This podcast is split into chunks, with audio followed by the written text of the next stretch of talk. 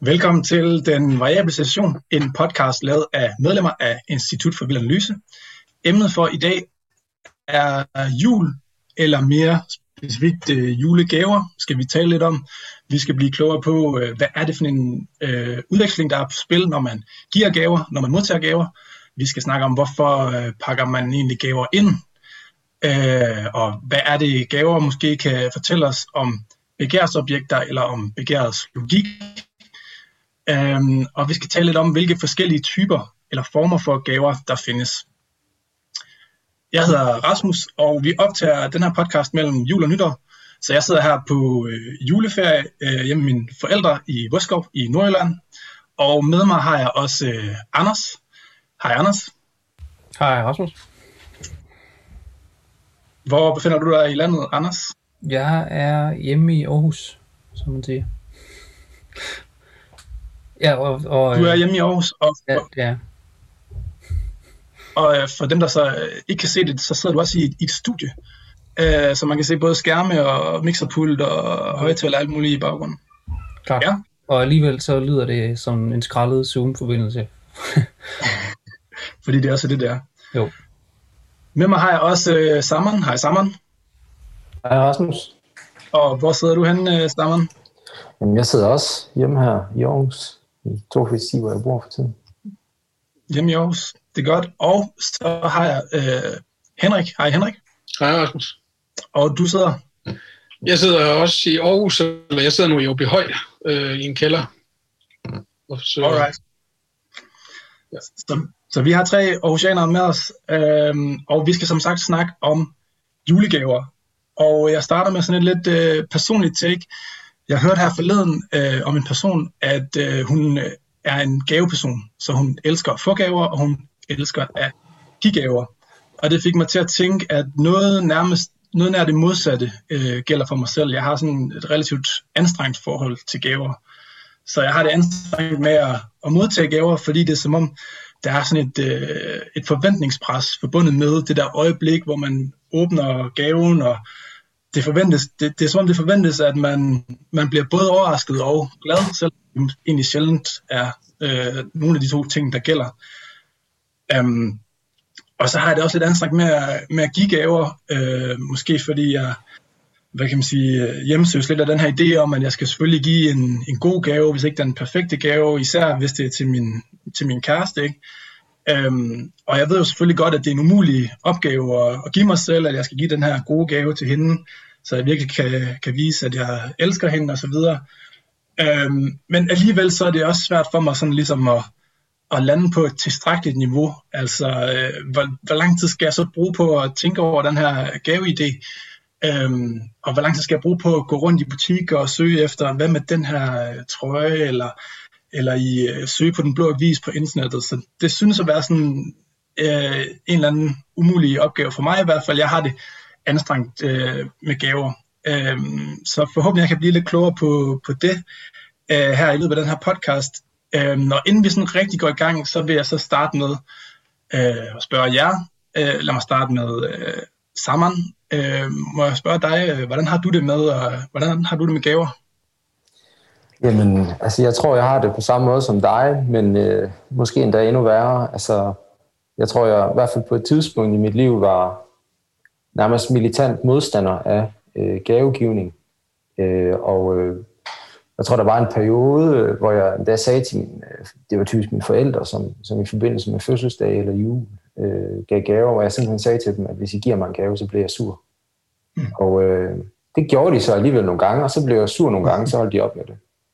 Øh, og, og nu er vi så øh, nu er vi så lidt landet et sted, hvor at jeg øh, har tilladt øh, dem at give mig gaver, øh, til, til jul, og så accepterer jeg så den opgave, der er i at modtage den. Men de ved også godt, at jeg ikke bryder mig om at give gaverne, øh, så derfor så giver jeg ikke gaver, og det har de det sådan set fint med, de ønsker ikke rigtig gaver. Så, så nu er det sådan lidt sådan, at min familie og mine nære, de ved godt, hvordan det er, jeg har det med gaver, og på den måde så fungerer det egentlig sådan rimelig afslappet, hvor dem, der har lyst til at give en gave, de, give, give en gave, de giver så en gave, og så, øh, og så er der lidt ikke så meget mere i det end det. Mm. Henrik, samme spørgsmål til dig. Hvordan har du det med gaver?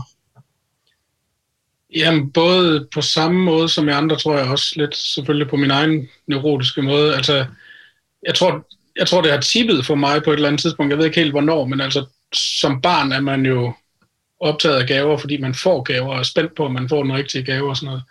Og jeg ved ikke helt præcis, hvornår, man på et eller andet tidspunkt, sådan hen imod voksen alderen, så tror jeg, så, så begyndte det at vende for mig, sådan at jeg blev mere og mere optaget af at give gaver, altså og hvor vanskeligt det er at give gaver. Og det har jeg øh, i mange år været enormt neurotisk omkring. Det, det synes jeg er meget værre end at få gaver. Det er faktisk jeg synes, det er ret nemt at få gaver efterhånden.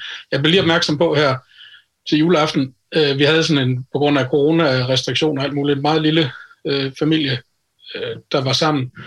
Og af forskellige tilfældige grunde, så endte det med, jeg gik op for mig om aftenen meget sent, at jeg faktisk kun havde fået en lille fysisk gave. Det var den eneste sådan, fysiske gave, jeg faktisk fik. Det, og det var hun købet en lille bitte bog af Rasmus Willig og Anders Blok, der hed Den bæredygtige stat. Så det var på en måde meget sådan poetisk øh, smukt, at jeg lige skulle, det var den bog, jeg så skulle have. Ikke? Det var en meget bæredygtig øh, gaveøkonomi, jeg lige havde der. Og det, det, ja, det stod mig overhovedet ikke før det, øh, så gaverne betyder ikke noget. Men det har altid, i, i hele mit voksne liv, har det pladet mig, hvordan man giver en god gave til en, som netop, som du også sagde, Rasmus, altså, som man gerne vil vise, at man gerne vil give den rigtige gave. Hmm. Ja, og Anders, samme spørgsmål til dig også. Hvordan har du det med gaver? Jeg tror, jeg lægger mig meget i kølvandet af det, der også er blevet sagt allerede. Øhm, jeg har oplevet den samme erotiske rejse som Henrik fra øh, jublende lykkelig, øh, jublende Lego lykkelig til, til sådan en eller anden form for, øh, for selvfølgelig sådan kraftig materiel modstand mod det der åbenlyst stupide nulsumsspil, hvor alle bytter et eller andet af cirka samme øh, værdi, og, og så øh, til sidst ender alle op med noget, som de næsten kan bruge til et eller andet, og nogen kan ikke rigtig bruge det til noget som helst, og så skal man bagefter i gang med det der byttespil i januar, hvor man sådan, altså det, det er virkelig måske næsten det eneste, jeg har det mere irriterende med, end at, end at få at give gaver, det er at skulle bytte dem igen bagefter, og det skal man jo relativt ofte. øhm, og, og alligevel så, så øh, så, så har jeg, altså, jeg, jeg kan heller ikke rigtig forestille mig øh, julesituationen, for eksempel, uden den tomme gavelogik, som følger med den. Altså det øh, på en eller anden måde, det er det perfekte eksempel på, hvad en symbolsk handling er. Den er på samme tid øh, fyldt og tom. Ikke? Altså selvfølgelig er det tomt, at jeg giver dig en bog, og du giver mig en bog, og de har kostet cirka det samme, og måske havde vi ønsket os dem, og måske havde vi ikke ønsket os dem, og så videre. Og måske er det endda den samme bog, altså måske kunne vi bare have købt den til os selv. Altså var det ikke nemmere, hvis vi bare alle sammen bestemte os for, okay, 500 kroner at købe et eller andet til dig selv, og så behøver vi ikke det der åndssvage byttesystem på midten, øhm, mm. som, som der selvfølgelig er et enormt sådan, tab ved, eller spild ved, fordi der er masser af gaver, så kan den så ikke byttes, eller så kommer du til at rive byttemærket af, eller du glemte den helt sikkert, og så fik du den ikke byttet i tide og sådan noget. Altså det er jo materielt set selvfølgelig håbløst. Um, men jeg må så også indrømme, at jeg har, jeg har helt, helt klart haft sådan en anden interpassiv øh, glæde ved, ved gaverne de sidste par år efter, øh, efter jeg har, har fået mig en søn, som selvfølgelig får gaver på en væsentlig anden måde end, øh, end jeg er i stand til at, at få dem. Og som, øh, og, altså, hvor, man, hvor man får lidt af den der åndssvage øh, direkte gaveberigelse igen. Altså hans, hans øh, hvad skal man sige, sådan ligesom, altså, totale materielle status er fordoblet de sidste par dage. Ikke? Altså, han, han, er, han er i besiddelse af dobbelt så mange ting, som han var for mm. en uge siden øh, nu. Og det, øh, hvis, man, hvis der kommer sådan nogle lyde her på optagelsen, så er det 600 øh, klodser af tårne og biler, der, der vælter op øh, ovenpå. Mm. Og hvor gammel er din søn, øh, Anders? Han er lige straks tre. Okay. Det er en god gave, eller? Ja, jeg har nemlig, jeg har også en, en papsøn på, som er fyldt tre lige for nylig. Øh, og han er også efterhånden ved at være ret god til at modtage gaver, men jeg har også tænkt sådan, tidligere var det også som om han, han skulle ligesom øh, hvad kan man sige, oplæres i det der med at, at modtage en gave og overhovedet forstå, hvad en gave var. Helt vildt. Så det har du også oplevet med din søn? Ja, i meget øh, høj grad. Altså også fordi, at man lægger mærke til, hvor stort presset er fra, fra giverne, og i lang tid har han været fuldstændig uinteresseret i det. Altså han gider overhovedet ikke at pakke dem op. Mm. Tak for det, så ligger den henne i hjørnet, og man kan godt se, at der sidder nogle ekstremt spændte gavegiver, og en gerne bare ville se vedkommende pakke den ud, og selvfølgelig forsøge at opleve den der barnagtige glæde over at se gaven blive pakket ud og, og så, så åbnede han, han åbnede en pakke juleaften, som han tog papiret af, og så var den ligesom sådan pakket ind i sådan noget, og så tog han op og sagde, nej, noget pap! så jeg troede, det var det, der var, der var gaven, og så var det selvfølgelig som, okay, vi kunne bare have givet ham noget pap, og det havde, begejstringen havde været lige så stor, men indeni var der så noget Lego, men så fik han altså både noget pap og noget Lego. Hmm. Alright. Uh, øh, okay, men uh, bortset fra, hvis man så har, øh, har børn, som, som man kan sådan øh, glæde sig igennem deres, øh, deres glæder eller deres øh, julegaver, så virker det som om, vi alle sammen har øh, vores øh, egne små øh, neurotiske forhold til det her med, med, med, med gaverne. Og vi er, jo, vi er jo allerede begyndt at snakke om det, kan man sige, men, men det stiller ligesom spørgsmålet, øh, øh, hvorfor er det egentlig, vi skal give, os, give, os, øh, give hinanden de her gaver? Altså det kræver en hel masse energi at tage ud og, og købe ind og tænke over gaverne, og det er egentlig de, de færre af os, der har særlig meget brug for, for gaver, i hvert fald i den her slags, som kan ligge øh, under et juletræ. Ikke? Så, så hvorfor, er det, hvorfor er det, vi bliver ved med at gøre det? Hvorfor giver vi hinanden gaver til, til jul år efter år? Henrik først. Ja, måske er der noget svar allerede den formulering, ikke? At, at øh, det er netop noget, vi ikke har brug for, kan man sige. Altså, at det, det, mm. det at vise, at vi vise hinanden, kan man sige, at vi bruger den ekscessive energi på at gøre noget, som vi egentlig ikke har brug for, eller som egentlig er overflødigt. Øh, det er på en måde at demonstrere vores, øh, vores øh, forbindelse eller relationer og vores kærlighed, kan man sige. Ikke? Altså, vi, vi gør det for at opretholde noget, der egentlig ikke rigtig har nogen substans, kan man sige. Så derfor er vi nødt til at arbejde for det simpelthen. Altså, øh, måske også på samme måde med især julen, ikke? men med mange af den slags ritualer i det hele taget, ikke? at det kræver et vist arbejde at opretholde dem, og det kræver, at man alle sammen bidrager ud fra den forudsætning, at det er vigtigt for de andre. Altså, vi, alle kender sikkert den der fornemmelse af, jeg, altså, hvorfor skal vi igennem alt det her? Jeg glæder mig sgu egentlig bare til det overstået, og mm. ud over alt det med de neurotiske forhold omkring at give den rigtige gave og alt det, men altså, der er så meget, der skal laves, og så mange forberedelser og så videre, og selv tror man egentlig ikke rigtigt på, at der er noget sådan stort eller metafysisk over at fejre det, men de andre ser ud til at have brug for, at jeg bidrager og deltager i det. Så derfor så gør jeg det på en måde for deres skyld. Og hvis alle deltager for de andres skyld, så kan man opretholde noget, der egentlig ikke rigtig giver nogen mening. Men der er jo et eller andet sjovt i den der formulering, Henrik, for det er næsten som om, altså noget bliver først en gave, når det er ekscessivt. Altså det er på en måde sådan helt, det hele er under påskyndelse af, at vi giver hinanden noget, vi har brug for, eller som vi mangler, men, men i virkeligheden starter gaven næsten først der, hvor det er noget, man, man ikke har brug for. Altså, gavens mareridt for mig starter meget tidligere, nemlig i november engang, når jeg bliver afkrævet en ønskeseddel. Og så går jeg i panik altid, altså, og, og prøver at lede hele mit liv igennem for mangler, ikke? Altså sådan, om, hvad kunne det så være, jeg manglede? Og så er det ligesom sådan, så ender jeg altid bare med sådan en lang øh, indre liste af ting, som er alt for lavpraktiske. Sådan, når bilen skal snart til syn, det kunne der være, men, men det kan jeg jo ikke ønske mig. Det er jo ikke en, altså, det tæller jo ikke rigtigt. Øh, og altså, det, det er som om, hvis du har diamanten i den ene ende, som det ultimative, helt ubrugelige, men også på en eller anden måde den ultimative gave, og så bilsyn eller sådan noget i, i den anden ende, som det, det har jeg sådan virkelig brug for, det kunne jeg virkelig godt. Det er der nogen, der, godt, der burde komme og hjælpe mig med at lige få klaret det. Så, så, så er det som om, at, at det er kun en af de to ting, som rigtig tæller som en gave. Altså hvis man får noget, som man har for meget brug for, så, så er det faktisk ikke rigtig så er det ikke rigtig en, en gave. Det, skal, det, det er kun for så vidt, som det er noget, man egentlig ikke lige stod og manglede. Det kan godt være, at der er nogen, der for eksempel har oplevet, at i en, i en familie, der mangler de altid toiletpapir. Altså, men det ville være en vild fornærmelse, hvis man så rent faktisk gav dem otte ruller toiletpapir i julegave. Så hvis det faktisk var det, de manglede. Ja, den går bare ikke. Men en toiletpapirs holder, eller en toiletrulle holder, altså i et lidt mere fiffigt design, som de stensikkert ikke havde brug for at se, det er en gave. Ja.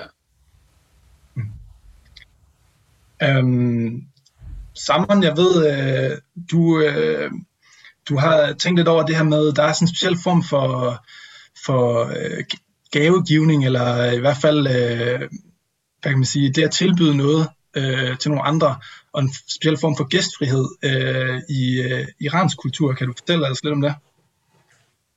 Ja, altså, altså forbindelsen til det her er jo, at, at, øh, at øh, der i iransk kultur findes et, et sådan fænomen, som, man, som hedder Toruf, som er emblematisk for iransk kultur på samme måde, som hygge er det for dansk kultur. Altså, det vil være den første ting, man ligesom sådan lærer om, øh, når man kommer ind øh, udefra.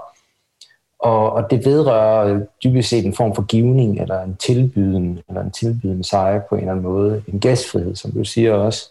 Mm. Øh, hvor altså, det er ikke strengt taget gaver, man giver, men det er, det er sådan noget med, at man... Øh, det kan fx være, at man kommer hjem til nogen, og så tilbyder de alle mulige former for at spise, som de måske heller ikke rigtig egentlig har råd til, eller så kan man få lov til også lige at, jamen skal du ikke have nogen hjemmebukser på, det vil være meget mere behageligt, du kan også sove her i aften, og så videre.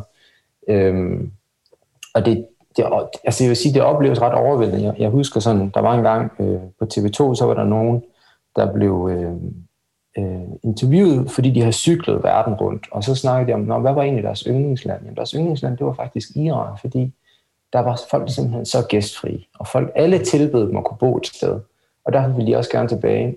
Men så fik de så også sagt, at der var godt nok nogle dage, hvor de havde brug for simpelthen at komme væk fra det der, så de valgte at campe udenfor i telte, mm. øh, hvilket på en eller anden måde, synes jeg var, var meget fint, den, den der ambivalens, der kan ligge i, at, at modtage noget, som, som, som føles, altså det føles rart, der er nogen, der tænker på en, der er nogen, der tager sig af en, der er nogen, der, der gerne vil gøre en glad, men, men at det også helt åbenlyst begynder, begynder at opleve som en byrde. Altså at, man, at det simpelthen bliver en slags nydelsesbyrde, hvor man, øh, det er i hvert fald min oplevelse, når jeg nu har været i det så mange gange, altså det irriterer mig grænseløst hver gang. Jeg skal, jeg skal til Iran og besøge familie, og især hvis man skal besøge flere på en dag og sådan noget, og får hældt alt muligt lort på sin tallerken, som man dybest set ikke gider at spise, eller kan spise mere af, og alligevel bliver nødt til at gøre det, for ikke at skuffe den anden. Og det er også lidt den oplevelse, jeg har, når det er, at jeg modtager en gave. Det er, at, at nu står jeg... Fordi typisk, som jeg også har snakket om, så de ting, man, de ting, jeg har brug for i mit liv, dem har jeg typisk selv sørget for. Øh, så, så det er ofte noget ubrugeligt, jeg får i julegave. Og øh, så står jeg så øh, næsten og, og føler, at jeg har valget imellem at lyve og, og, og påtage mig den her nydelsesbyrde og, og lade som om jeg virkelig nyder, for ligesom ikke at at fremstille den anden som, som en, der ikke er i stand til at kunne få mig til at nyde.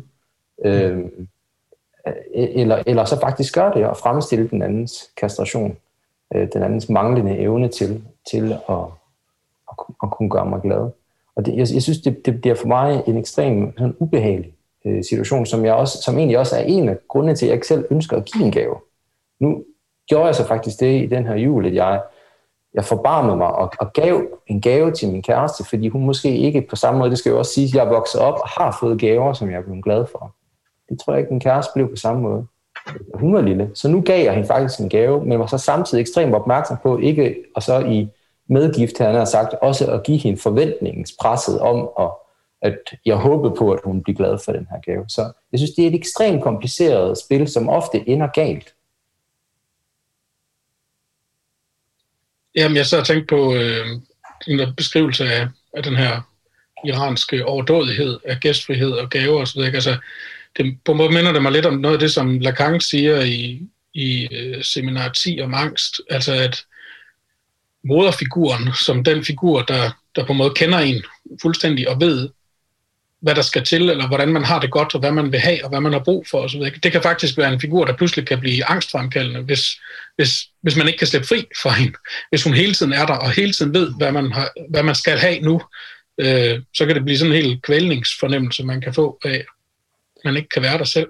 Og, og, og det, det synes jeg er meget oplagt, øh, også sådan, altså, en anden association, jeg, jeg har tit fået til det der, at jeg synes, det er ekstremt sådan infantiliserende. Altså at, at blive sat i den der position, hvor det er, at altså det, bliver, det kommer næsten til et punkt, hvor jeg ikke selv længere kan styre, hvad det er for noget mad, jeg vil indtage, fordi nu bliver der lagt endnu en kage, endnu et granatæble på min tallerken, som jeg, jeg skal spise. Jeg kan ikke tage, selv, tage stilling til, om hvad for noget tøj jeg nærmest har lyst til at have på. Og, øh, øh, og det er også, altså det er også, jeg synes også, der, det er der, det bliver klart næsten, at jeg som voksen menneske lige pludselig bliver gjort så, altså, til sådan et lille barn, at, at jeg skal figurerer på en bestemt måde i gavegiveren eller giverens fantasi om, hvad det er, den anden øh, gerne vil have. Og, og, og på den måde synes jeg, at der, der er næsten sådan noget overgrebsagtigt i at gøre det mod, mod voksne mennesker, som, som jo netop ikke er børn, som ikke er afhængige af, øh, at andre mennesker giver dem det, som de har behov for. Hvilket børn har, hvilket, hvorfor jeg, hvilket også er grunden til, tror jeg, at,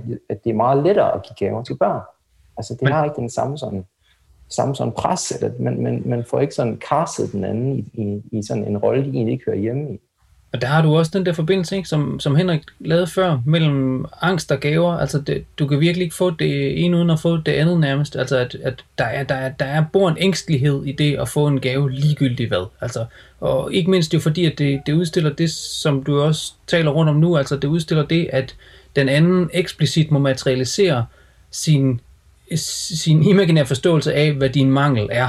Altså, jeg giver dig jo det, du mangler. Jeg giver dig jo ikke en bog, jeg ved, du har i forvejen. Altså, jeg giver dig noget som sådan, jeg synes, du skulle læse den her på en eller anden måde. Men, men det er jo det samme som at, at påpege en slags mangel hos dig. Og det er jo, altså, der skal heller ikke meget til, før at, at gaven er på grænsen til at være fornærmende. Altså, man kan jo ikke give en deodorant, for eksempel. Det, altså, det kan godt være, at du gik og manglede den, men hvad betyder det, at jeg synes, at det er en mangel hos dig? Det, det dur jo ikke. Øh, Øh, man kan heller ikke, som Henrik sagde før, du kan heller ikke give toiletpapir. Det, det dur heller ikke. Og det er ikke bare noget at gøre med, at, at, at det ikke er ret meget værd på en eller anden, hvad skal man sige, sådan mere simpel økonomisk skala. Det er mere et spørgsmål om, at, at du giver en, en mangel, når du giver, altså du, du fylder et hul ud i den anden, ikke?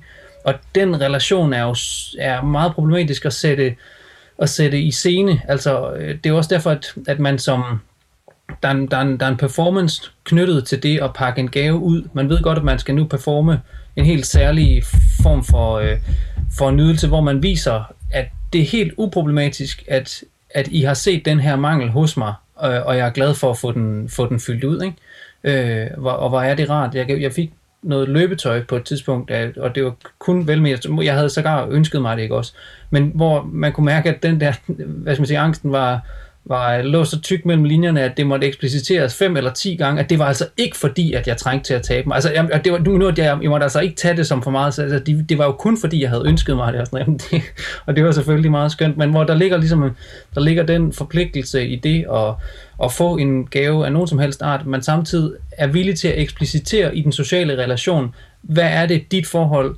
til øh, min mangel på en eller anden måde er i den her sociale kontekst. Altså det vil sige, hvad kan siges øh, om det, uden at, at situationen falder fra hinanden, ikke?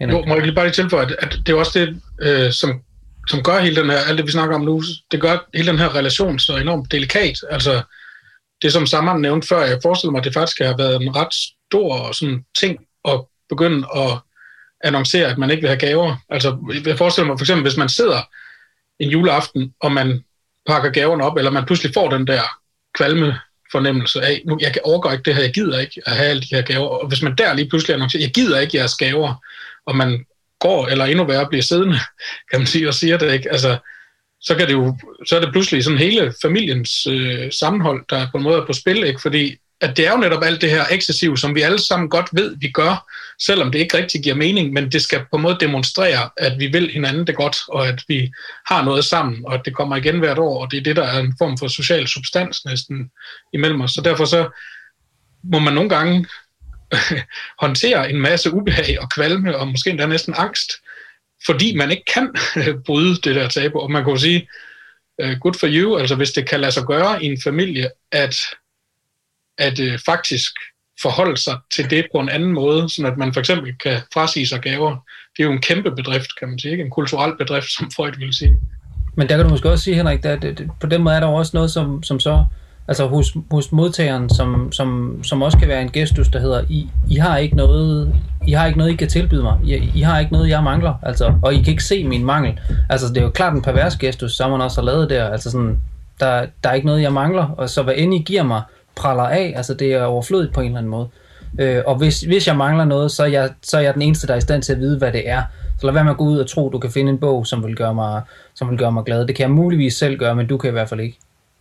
Min, min pointe vil være, at det, altså, det for det tænkte jeg faktisk også før, vi snakkede her i dag, at der er et eller andet ved selve øh, lejen her ved gestus, som er pervers. Altså fordi perversionen kunne lige så vel være på den anden side og sige, det er lige præcis det her, du mangler. Helt klart. Altså, og, og, og i den forstand så, det, er også, altså, det bliver sådan lidt, det er det, jeg mener med, at der bliver sådan en nydelsesbyrde, hvor der er nogen, der på en eller anden måde skal have, altså have, på en måde kunne, kunne have svaret på, hvad det er, den anden mangler. Og det er, synes jeg, en pervers konstellation. Klart. Må jeg ikke bare komme med bare sådan det bedste eksempel, jeg kender på den rigtige modtagelse af en gave, som på en måde netop bryder med, med alle de her problemer med neuroser og perversioner osv. Øh, det er en af mine gode venner, der fortalte en gang øh, for en del år siden efterhånden, hun var øh, holdt jul sammen med nogle kolleger, der havde øh, tror, to små børn. Og så havde hun en gave med til det ene barn, jeg tror han var sådan 3-4 år eller sådan noget. Og da han pakkede den ud, så lige i det, han pakkede den ud, så råbte han, ja! Yeah! Altså en vild begejstring. Det var fantastisk. Og så det næste, han gjorde, det var, at han kiggede op på sin mor og sagde, mor, hvad er det?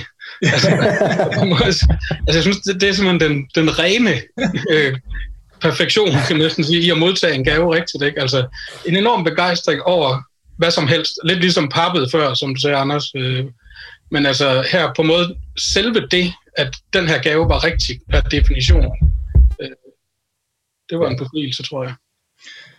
Ja, der er noget, der er noget øh, svært, det som vi, I beskriver flere, der er noget svært ved det her, øh, med den her situation, synes jeg, hvor, at, hvor i det man ligesom pakker gaven op, der er, det er som om, der er ligesom hele den, hele den her store, øh, der ligger den her nydelsesbyrde på en, og den, hele den her forventning til, som jeg sagde i min indledning, at nu skal jeg være både glad, og jeg skal være øh, overrasket. Og i min familie, der har vi ligesom, øh, for ikke at være sådan alt for vulgære i vores gaveoppakning, så har vi ligesom sådan systematiseret det nogenlunde sådan, at øh, når vi åbner en øh, en gave ad gangen, uanset hvor mange gaver der ellers måtte være, hvor mange personer der ellers måtte være, så, der, så det tager utrolig lang tid faktisk, så, så man går op og henter en gave, uden, at, uden først at kigge på, hvad navn der ligesom står, så tager man den op, så kigger man på, øh, på, øh, på gaven, og siger, den er til, den er til øh, mor fra øh, Sebastian. Okay, Nå, men så, så, får, så får mor den, og så skal hun ligesom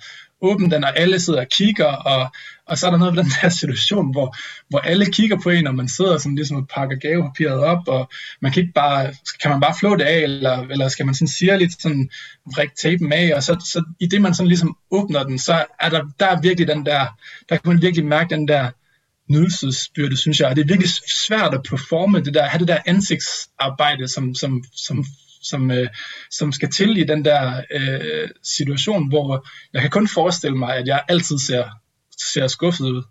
Øh, og samtidig så er det også som om, der er sådan en, der, der er sådan en lille, der er sådan en lille åbning, altså sådan i det der øjeblik, hvor man, i det man har åbnet pakken, hvordan reagerer man, hvordan skal man reagere? Jeg har, for, jeg har set for eksempel øh, min, min, min kusiner åbne en pakke, og så, og så bare øh, sige sådan noget i stil med, ja, den, den sweater, den kommer jeg i hvert fald aldrig til at gå med og så alle, ligesom, alle er ligesom overbevist om, åh oh ja, okay, det kan vi godt se, den, den skal byttes, ikke? Og det var, det var også et forkert gavevalg. Altså, så, så, hun, altså det, kan ligesom, det kan lykkes på en eller anden måde at sige, den her gave var jeg ikke glad for, og så er alle øh, overbevist om det. Men der er et eller andet meget prekært, ikke også? Lige præcis det der øjeblik, altså der, der er noget med den tærskel der, hvor, hvor gaven mm. går fra at være, være en gave, og en gave er noget, der er pakket ind, Altså, det er ikke en, det, det, det, det, det, det ligger i dens natur, og hvis du pakker noget ind, bliver det til en gave.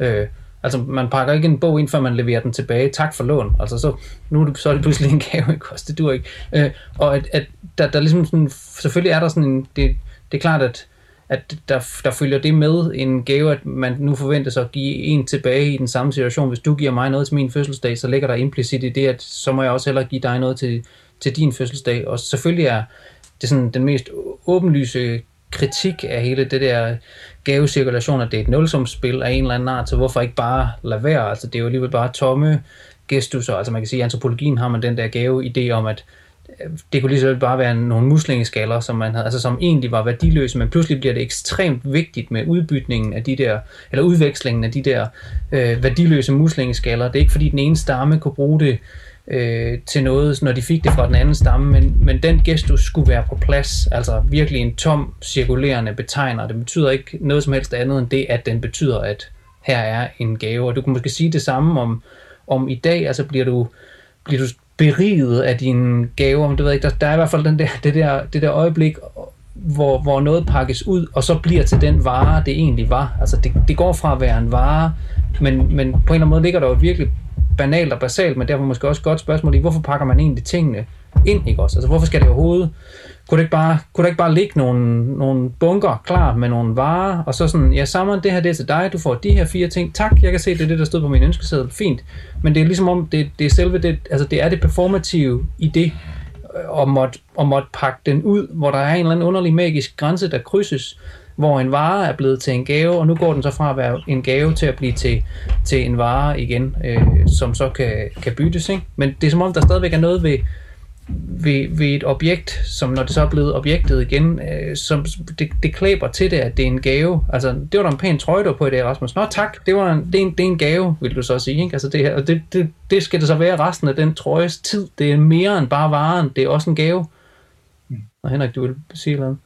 Ja, nej, men det, jeg, lyder bare, men altså, øh, jeg tænker også videre på det, Rasmus sagde. Jeg tror egentlig også, det, jeg gætter på, at, at den der ændring er på en måde ret generel. Altså, at der er kommet det der lidt nye ritual med, at, at alle er med til at åbne alle gaverne, kan man næsten sige. Altså, mm. øh, måske kunne man næsten sige, at, at øh, netop på grund af det her prekær, der ligger i at, at øh, give en rigtig gave, især til nogen, altså hvad giver man manden, der ikke mangler noget, som man siger. Altså, i, i, i høj grad tror jeg, i en kultur, hvor hvor mangel ikke rigtig er det samme, som det var i de gode gamle dage, kan man sige. Altså, den der sådan øh, klassiske fortælling om det lille barn, der for tredje jul i træk håbede på, at det fik en ny cykel og sådan noget, og endelig kom der, fordi nu havde far og mor sparet op øh, de sidste to år, så det, den holder ikke rigtig mere, så, så den der idé om, at gaven skal udfylde en, den funktion, som den måske har gjort i, i en lidt mere sådan betydningsfuld forstand, den, den, den skal opretholdes af noget andet, så derfor det som vi også snakker om tidligere, vi bliver alle,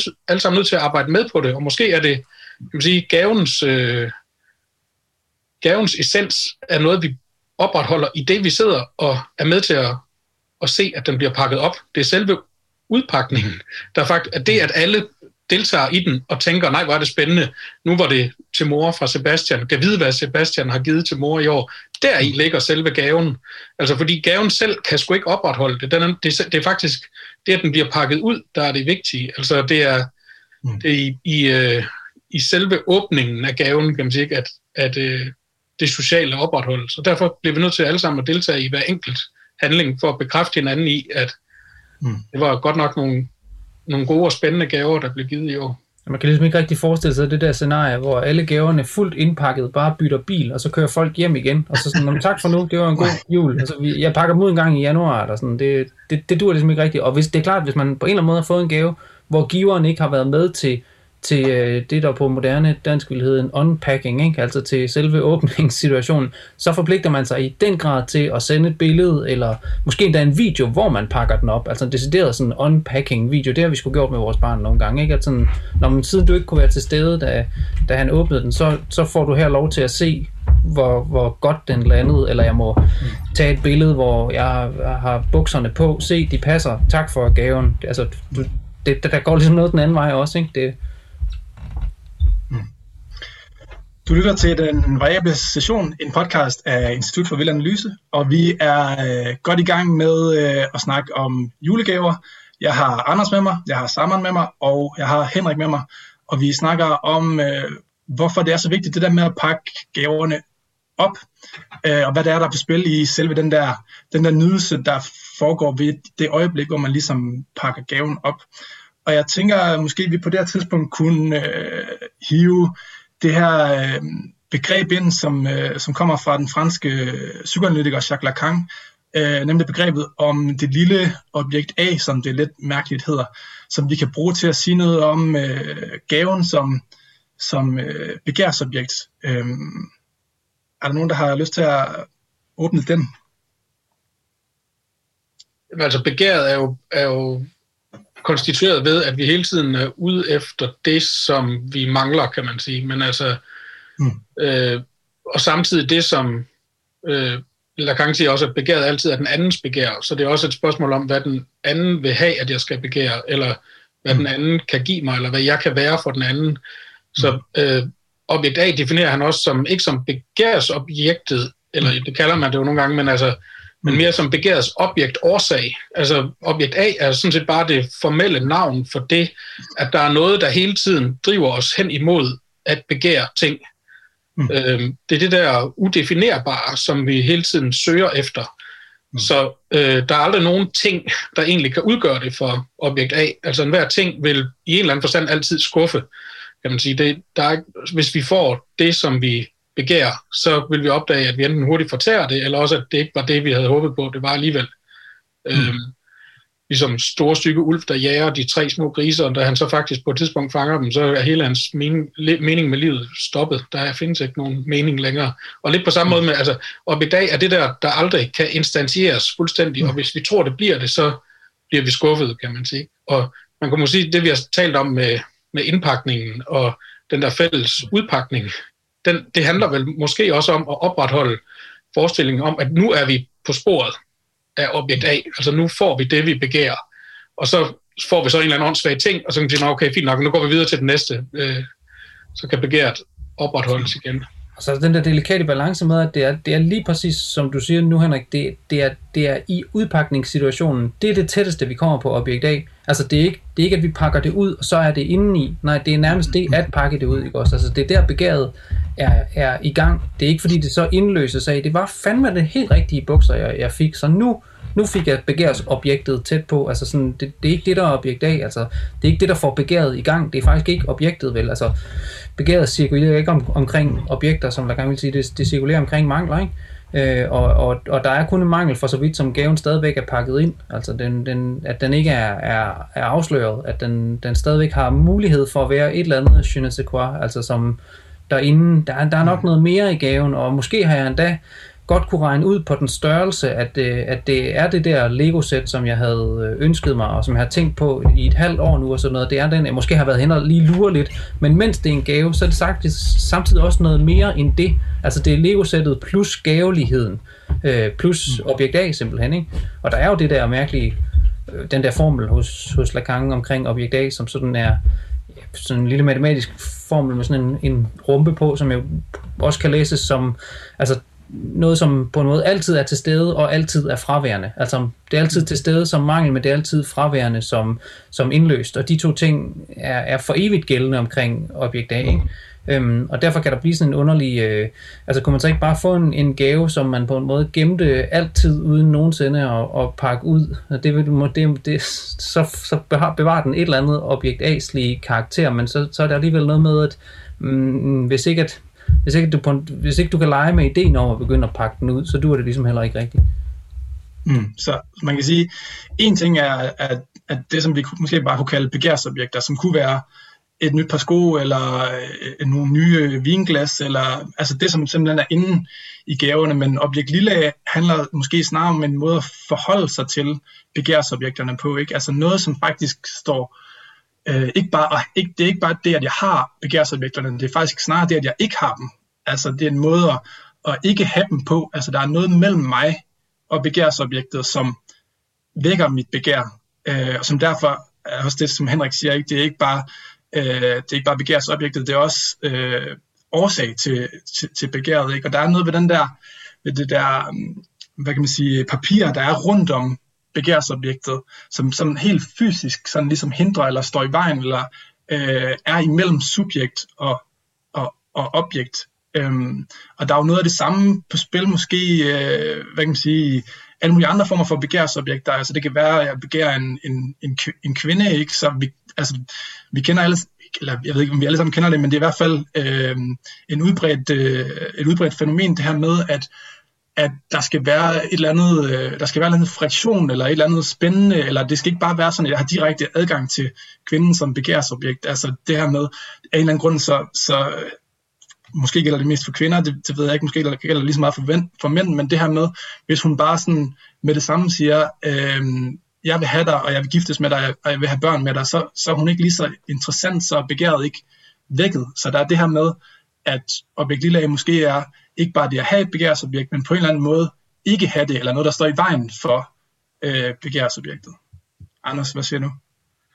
Nej, altså vil jeg bare, altså, ikke for at komplicere det yderligere, men måske alligevel for at komplicere det en lille smule, mm. så ligger der jo lige præcis ja, også det i objekt A hos Lacan, at det jo ikke bare er er sådan... Det er ikke bare noget, som er lidt svært at få, eller som jeg ikke lige helt ved, hvad, hvordan jeg skal komme ind på livet af. Det er, det er hele tiden også spørgsmålet om, hvilket objekt er jeg for den anden? Det er det, der er det tabte objekt. Altså det tabte objekt er ikke bare, at der er noget i min nærhed, som jeg ikke, som er forsvundet fra mig, eller jeg vil tilbage til min oprindelige øh, nydelse. Det er jo den der sådan klassiske vulgære læsning af, hvad psykoanalysen går ud på, ikke? At sådan, jamen, jeg har tabt det, at min mor kunne være mit primære begærsobjekt, og hende må jeg tilbage, og øh, eller så, så er hele mit liv derfra er sådan en, en øh, lang søgning på at, at finde erstatningsobjekter for det.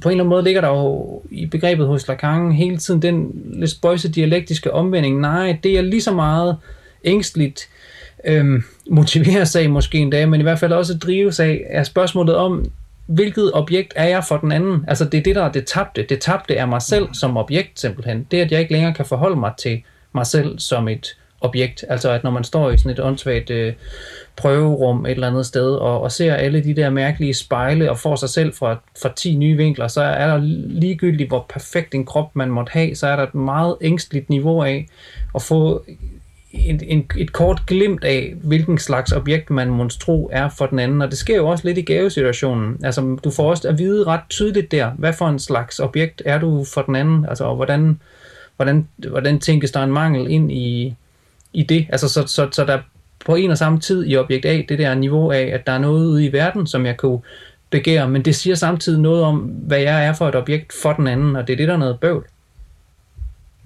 Ja, må, må, hvis jeg lige må samle op, så tænker jeg, at nu begynder vi faktisk at få sådan den der dialektik, som Anders også snakker om, ikke? At, at øh, man kan sige, inde i gavepapiret, der er gaven, der er de der nye sko, øh, mm. men inde i skoen er objekt A, kan man sige. Ikke?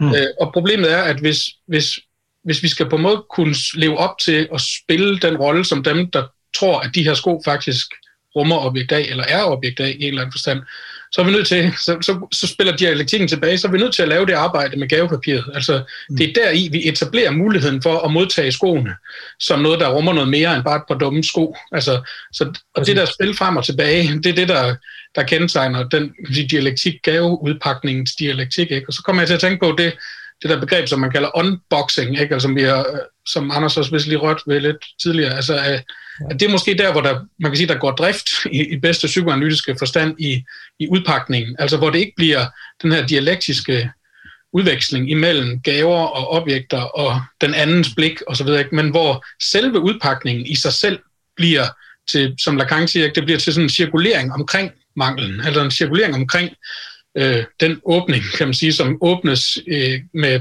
boksen, der pakkes ud, altså når man sidder og åbner sin Apple-telefon, og den der lækre pakke, som, eller kasse, som man åbner, og man får de der, de der filt-ting, eller hvad de hedder, øh, et eller andet hævet af, og får skærmen klar, og så videre. Øh, det er selve nydelsen ved at foretage den handling, hvor telefonen faktisk er ligegyldig. Der, der forsvinder objektet helt ud af det.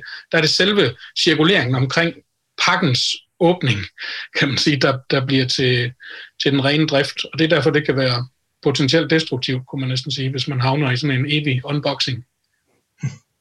Sammen? Ja, når jeg vil bare lige øh, tilføje lidt til, til det her med begærets øh, natur. Øh, dels det, du sagde, Rasmus, øh, med, at der ligesom skal være, øh, ja, jeg tror næsten, jeg vil kalde det en faciliterende forhindring øh, for at begæret ligesom kan flyde. Der skal være et eller andet, som paradoxalt nok ikke virker, men som, øh, altså, som, som gør, at man ikke kan få sit objekt, men det er lige præcis det, der gør, at man, man begærer det.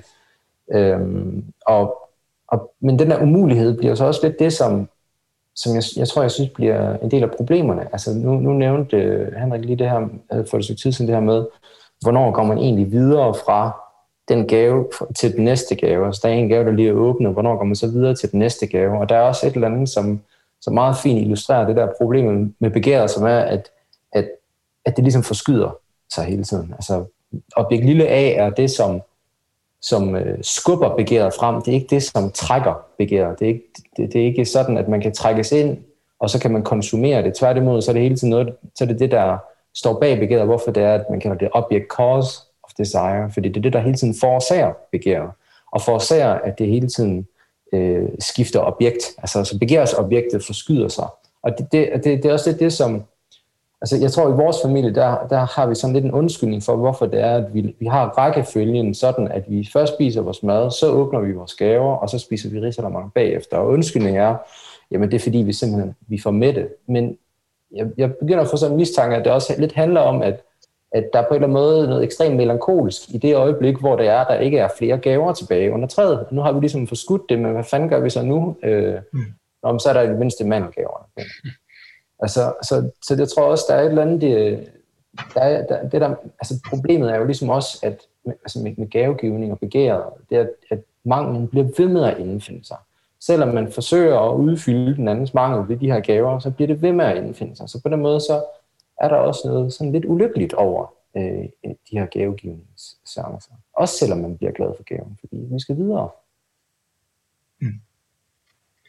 Men og så er der noget, er der så ikke også noget ved, mm, måske, altså det der med ligesom at udskyde øh, den der situation, hvor man pakker op, som, som, som du siger, Sammen, fordi før man har pakket gaven op, så, øh, så kan det jo rent faktisk være hvad som helst. Altså det vækker ligesom begæret, det ja, der med, at, at, at, at det ikke er pakket op endnu. Mm. Øh, og jeg, kom, jeg kommer lige til at tænke på også, øh, det der fænomen, som altså, nærmest alle, i hvert fald med børn i hjemmet, øh, har de der chokoladejuleklænder, ikke? Øhm, hvor, hvor der er 24 lover og 24 chokolader, og chokoladen er vildt dårlig kvalitet, og det minder ret meget om den analyse, som øh, den slovenske filosof Slavoj Zizek også har lavet af kinderægget, som han ligesom siger, øh, øh, har den her struktur for begær, ikke? fordi vi har den her øh, meget i mælkechokolade, Øh, og så har, inde i den har vi så et øh, fuldstændig latterligt stykke øh, plastiklegetøj. Men det fungerer helt vildt godt alligevel, øh, på trods af, at vi ikke, egentlig ikke vil have nogen af de to ting hver for sig. Så det, at der er noget inde i noget andet, er ligesom noget, der vækker begæret, og man kan næsten man kan vel sige noget om det samme om de der chokoladejuleklæder, vi har, ikke? hvor at øh, chokoladen er vildt dårlig kvalitet, men det der med, sådan, man kan gå og glæde sig til, sådan, kommer man hjem der om eftermiddagen, sådan, og i dag, nu må jeg åbne en, en låge, ikke?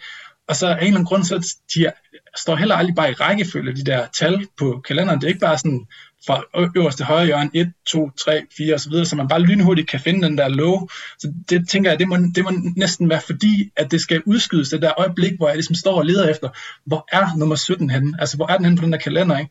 Og så kan man så finde den, og så, ja, så når man så ind til det der øh, ligegyldige stykke øh, chokolade.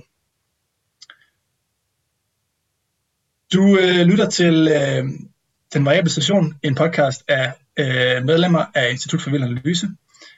Øh, vi snakker om julegaver i dag, og, og øh, vi er nu ved at nå til den sidste del af dagens podcast, hvor vi vil optegne en slags øh, gavetypologi, altså snakke om nogle forskellige øh, former for gaver. Og øh, Henrik, øh, vil, du, øh, vil du slå den an? Ja, øh, det vil jeg godt. Altså, det, vi tager udgangspunkt her i en, en klumme, som Center for Vild Analyse skrev mm. ved en jul for nogle år siden, øh, gennem en observation øh, fra Hans Jørgen Nielsens bog Fodbold England, hvor øh, Hans Jørgen Nielsen beskriver tre forskellige slags fodboldspillere, der kan noget, noget hver især, eller har forskellige måder at, at skabe de afleveringer og åbninger på i spillet, som, som er nødvendige for at komme igennem og score nogle mål. Øhm, jeg tror faktisk, jeg vil tillade mig lige at læse et citat op fra Hans Jørgen Nielsen for at få scenen sat rigtigt. Mm. Han siger sådan her, om de her tre forskellige typer. Der er dem, der ser de huller, du selv og enhver anden klovn står og ser fra tribunen, så du bliver glad og bekræftet, når så bolden så falder, som den skal så er der dem, der pludselig får dig til at se et hul, du selv og andre måske kunne have set med større vågenhed. De giver dig medrivende overraskelser. Men så er der dem, der selv laver hullet, hvor der ikke burde have været hul. Det er åbenbaringens ophavsmænd. Alle tekniske og kropslige færdigheder er forudsat. De virkelige kvaliteter ligger i den skabende tilegnelse og forvandling af hele situationer. Et enkelt umuligt træk, en bræt vending, en aflevering, der ikke burde være plads til, og pludselig er alt anderledes, fuldt af muligheder, ja, den slags spillere behøver ikke engang have bolden for at lave deres åbenbaringer. De kan være spillets poeter, uden at føre det store ord. Øh, så det er jo meget, kan man sige, det er en meget øh, Mm. smuk poetisk beskrivelse af noget ret banalt, hvad der foregår i et fodboldspil, altså hvor øh, de her tre forskellige typer af dem, der på en måde den ene en slags arbejdsmand, kan man næsten sige, der gør det, der skal gøres. Altså spil nu ham, der er fri ude på fløjen for pokker der.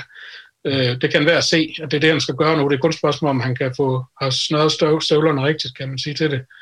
Den næste er den, der, der ser noget, som måske nogen har set, men man burde have kunne se det, hvis man lige havde haft overblik og hurtighed øh, til at forstå situationen. Der var hullet. Det var helt rigtigt set. Spil ham, men der er nok ikke nogen, der har sagt det lige inden.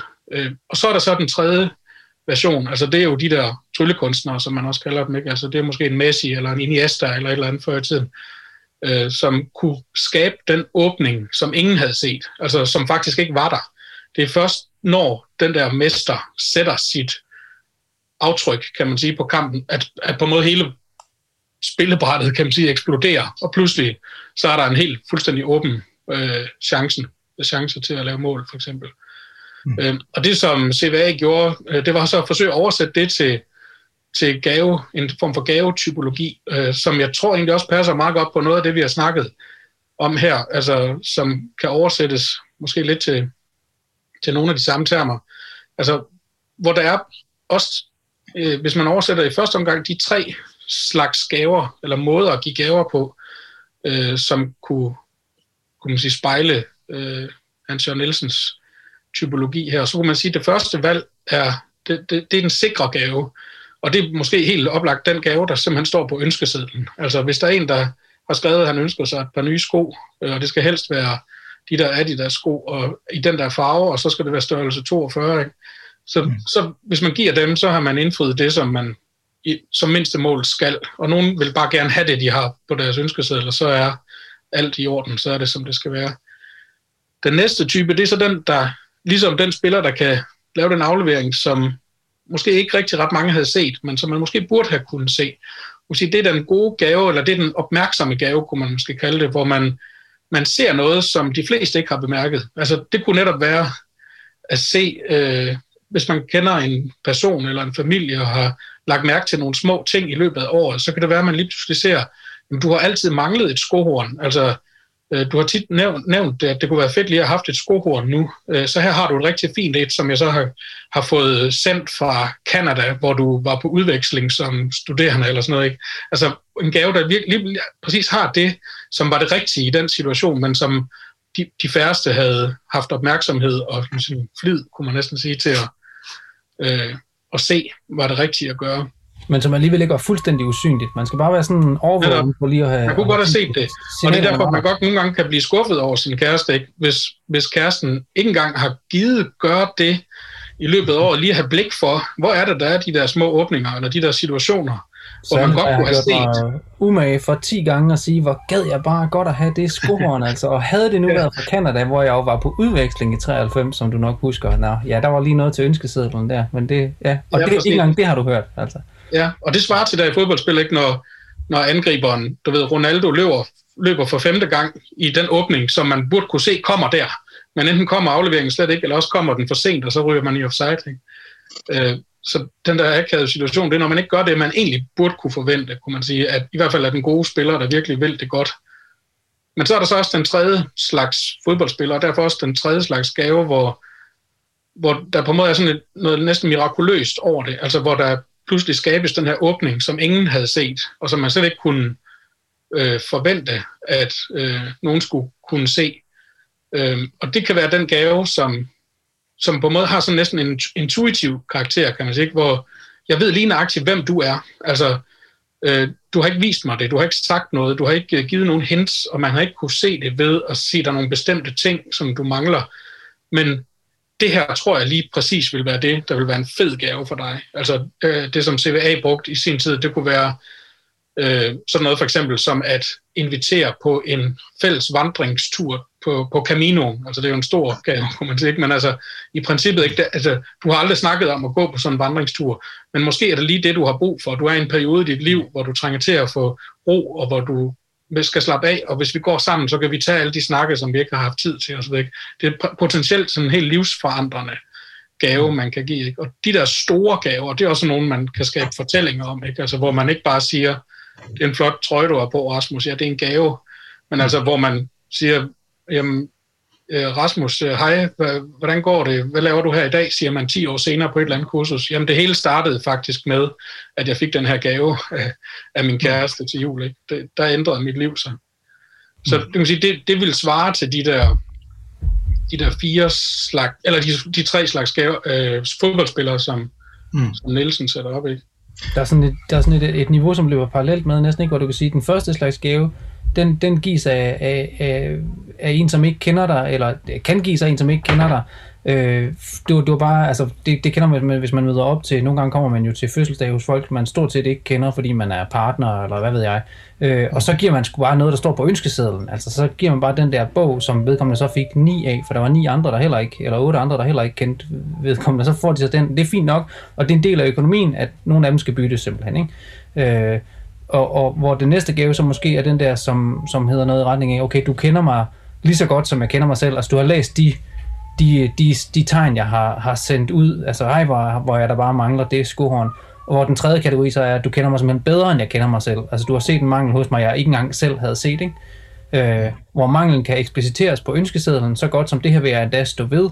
Og det andet er sendt lidt mere mellem linjerne, der skal du kende mig godt for at have set den mangel, og den sidste, der skal du simpelthen kende mig endnu bedre, end jeg, end jeg kender mig selv. Det er næsten en, en analytisk handling nogle gange at give sådan en gave. Ikke? Øhm, og selvfølgelig også som derfor den, at alle gaver potentielt set er enormt farlige, fordi der ligger det der moment i dem, og også altid sådan et underligt, altså kæft, jeg har også fået mange gaver gennem tiden, som, som, øh, som jeg har haft det rimelig mærkeligt over. Altså, hvorfor, hvorfor giver du mig lige den her ting, som jeg tydeligvis ikke rigtig hverken har ønsket mig, eller nogensinde har talt om? Der ligger virkelig, og selvfølgelig også, okay, måske har du set et eller andet helt vildt om mig, så måske skal jeg bare lige bruge en måneds tid på at varme op til, til ideen om, at jeg var sådan en, som skulle gå med stok. Altså, men okay, det havde jeg ikke lige tænkt over, men måske er det helt vildt fedt for mig.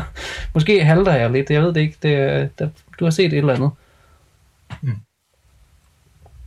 Ja, så. Altså, så er der måske, jeg ved ikke om, om hvad vi kan stille op med den, der er sådan en ekstra gave, kan man sige, som CVA så giver i den der klumme, som er øh, et forsøg på at formulere en gave ud fra Lacans øh, berømte definition af kærlighed, øh, at give noget, man ikke har. Øh, og der kunne man sige, hvordan kan man give noget, man ikke har? Man kan, det, det kunne være for eksempel, at man i stedet for at påføre den anden, kan man sige, ens fortolkning af, hvad det er, du har brug for. Du skal have den ting, eller øh, mm. du skal gøre sådan der, eller du skal forbedre dig på den måde, kunne man sige.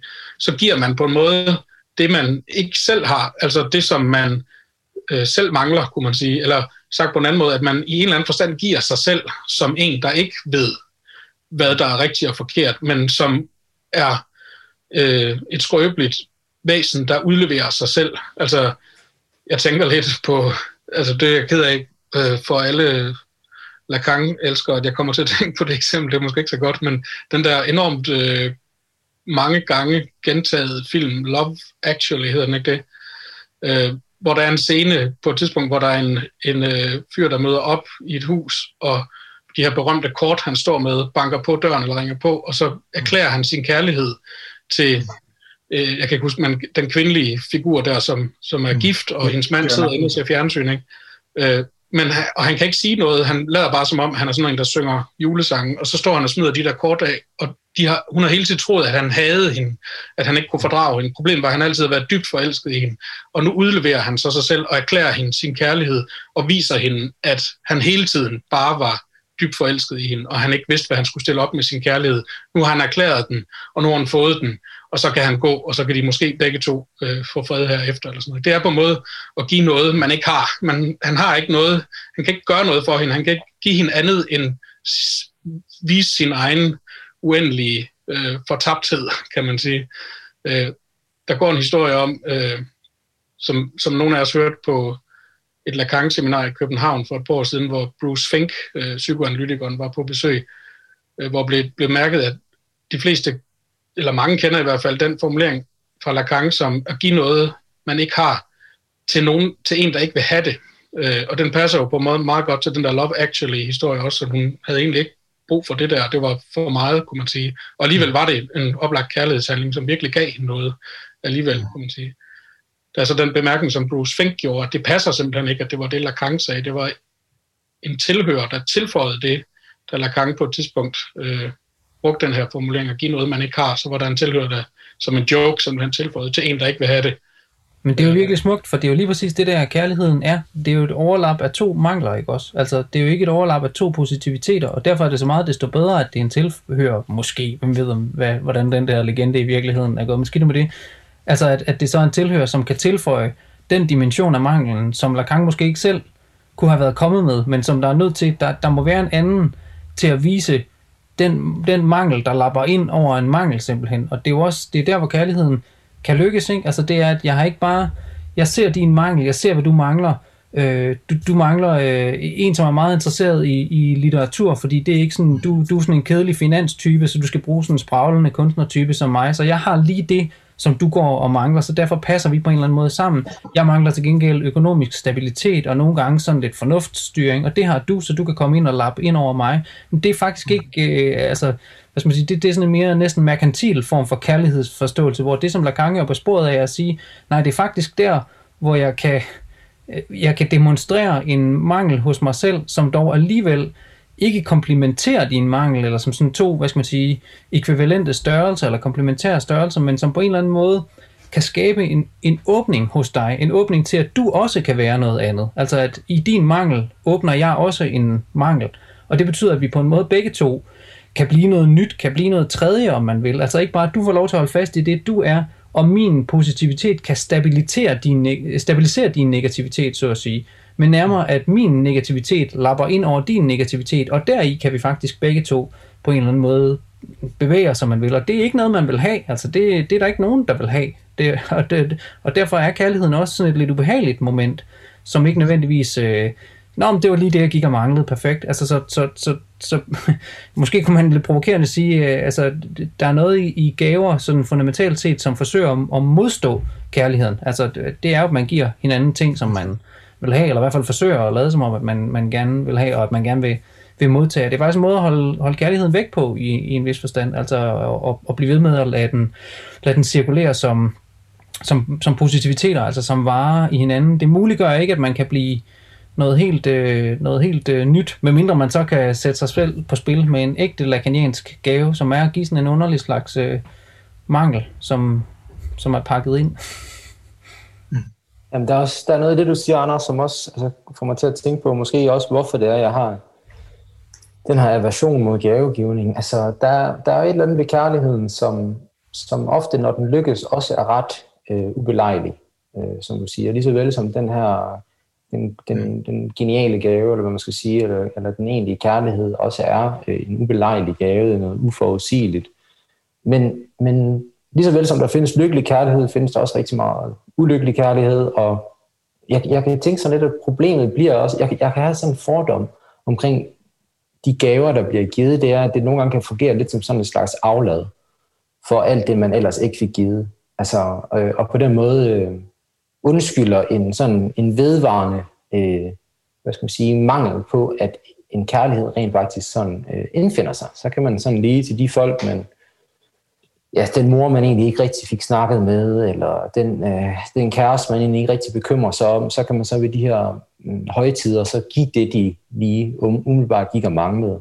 Hvor at, at det, det, det, på den måde, det for mig, det, det, det har nemlig mere sådan en karakter af, ja, enten at det er perverst, eller at det, er, det simpelthen er dovent, og, og, og på den måde øh, sørge for, at kærligheden ikke finder sted. Mm. Så der er den der, um, der er den der kærlighed, som, som ikke er den kærlighed, vi snakker om, men den der, det man måske kunne kalde sådan en fantasmatisk øh, kærlighed, som er det der med sådan, jamen jeg er lige sådan en, der står og mangler øh, sådan og sådan og sådan. Jeg er sådan en, der lige står og mangler en, en øh, fyr eller en pige, som øh, også godt kan lide at dyrke sport, og som øh, gerne vil se X-Factor fredag aften, og så en, der lige passer ind i min fantasi om, hvad, hvad det er, jeg gerne vil have. Ikke? Øh, så det er sådan, sådan en måske en fantasmatisk kærlighed, kunne man kalde det. Og så er der den, den anden kærlighed, som vi ligesom prøver at, at indkredse her, er meget mere øh, traumatisk og, og, sådan, øh, og voldelig, fordi den ligesom kan rive en ud af ens øh, øh, fantasi, øh, simpelthen, altså, øh, hvad kan man sige, om, omskrive koordinaterne for, øh, hvem vi er og hvad vi begærer, øh, sådan at, øh, og, det, og det, det er jo helt vildt voldeligt, fordi det er ligesom, det kræver, øh, men det, det, det kræver, øh, at man sådan, man, man ikke, øh, ikke længere nødvendigvis er den samme og gør de samme ting.